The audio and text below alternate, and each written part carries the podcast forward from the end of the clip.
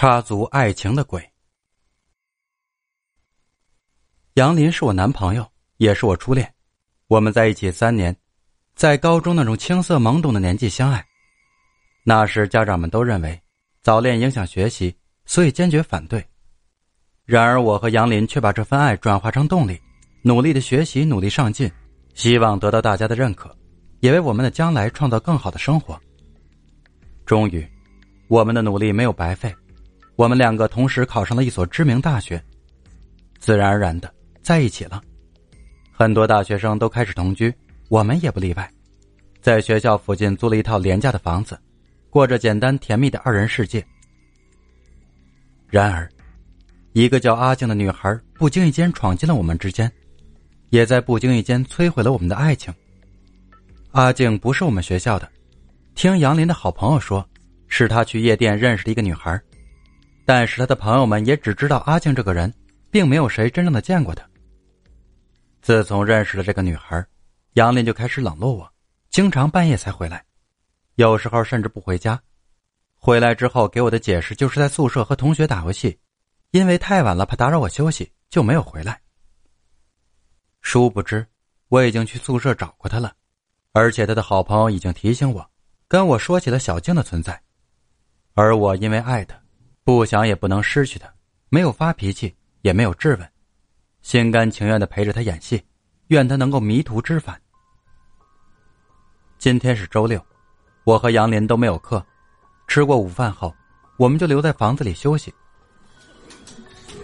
今年大三了，马上我们就要实习了，毕业后我们就结婚，好不好？他坐在电脑旁打游戏，我从后面抱着他，几乎用哀求的语气说出这句话。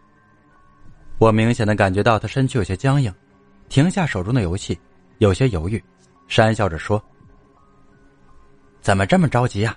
我还没有准备好呢。我觉得……”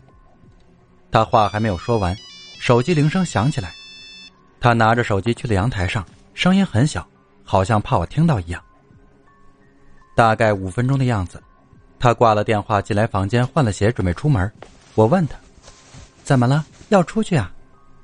他边系鞋带边回答我：“是呀，我一哥们儿出了点事儿，我要过去，晚点回来，不用等我吃饭了。”我微笑着说好，心里却拔凉拔凉的。等他出门，我也换了身衣服，悄悄的跟着他，来到了一家叫夜色的酒吧。因为怕他发现，我坐在离他有点远的位置，我能清楚的看到他，却听不到他在说什么。我看到他一个人去吧台点了一瓶酒。拿了两个酒杯后，回到自己的位置上，倒了两杯，一杯自己喝，一杯放在自己对面。我以为他在等什么人，可是过了好久也不见有人出现。他一个人喝着酒，自言自语着，时不时还露出开心的笑容。我听不到他在说什么，只觉得他的行为很怪异。我更加认真的盯着他。我发现他对面酒杯里的酒在慢慢的消失，我被眼前的景象吓了一跳。杨林站起身来，为对面的酒杯倒酒，然后张开双臂抱着空气，一脸陶醉的样子。我吓得不轻，赶紧起身出了酒吧，回到家中。我越来越意识到这件事不对劲。看样子，杨林应该是碰到什么脏东西了。我拿出手机给爷爷打电话，告诉他这件事儿。爷爷以前学过一点道法，在老家也是小有名气。爷爷告诉我说，杨林是被女鬼缠上了，叫我先不要着急，明天他就坐车过来，还嘱咐我一定要把他老人家送我的玉佩随时带在身上。我摸了摸胸口的玉佩，一丝丝凉意蔓延我的全身。我躺在床上，满脑子都是这件事儿。一夜无眠，杨林也没有回来。我一大早就打了电话去学校请假，准备去车站接爷爷，可到了车站，爷爷却打电话过来。说这几天都来不了，二伯家里出事儿了，具体什么事情也没有跟我细说，说给我寄了一些法器过来。中午的时候我刚做好饭，杨林就回来了，他看起来没有精神，黑眼圈很重，脸上有点发青。我问他有哪里不舒服，他说没事儿，昨天打游戏打通宵没睡觉。吃过午饭后他就睡下了，我就去学校上课。因为心里害怕，我把这件事儿告诉了我的闺蜜小文。小文听到后并没有怎么害怕，反而提出说晚上陪我一起去看个究竟。我和小文拿着爷爷给的法器，早早就埋伏在了夜色酒吧。等到杨林来的时候，我们打开爷爷给我们的牛眼泪，擦在眼睛上，果然看到一名打扮妖艳、身材丰满的女子坐在杨林对面，厚厚的彩妆看不出有什么异样。为了确认到底是不是鬼魂，我没有拿卫生纸把牛眼泪擦掉。果然，那个女人又不见了。我的衣服都被冷汗浸透了，凉意蔓延全身。然而小文却没有一丝害怕，还显得有一丝兴奋。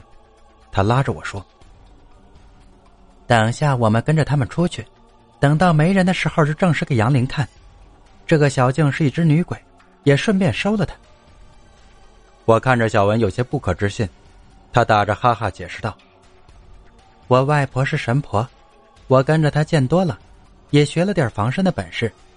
外婆不让我告诉别人，怕我会没有朋友，所以我也没有告诉你。你不会怪我吧？”我说：“怎么会呢？看来我找你还真的找对人了。”我们看到杨林和他手牵手出了夜色酒吧，我们在后面悄悄的尾随着。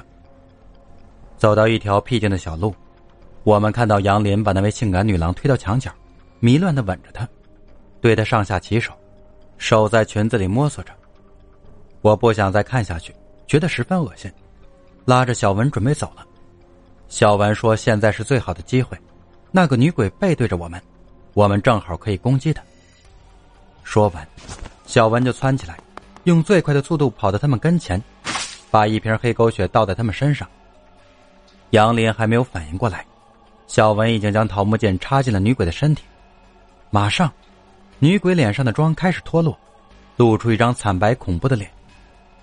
杨林被吓得裤子都忘记穿了，我走过去提醒他，他才反应过来。慢慢的，小静的身体开始慢慢的消失，最后化为一滩血水。杨林看着眼前这一切，已经无法言语了。小文走过去告诉他这一切。杨林没有反应，只是怔怔的看着那一滩血水。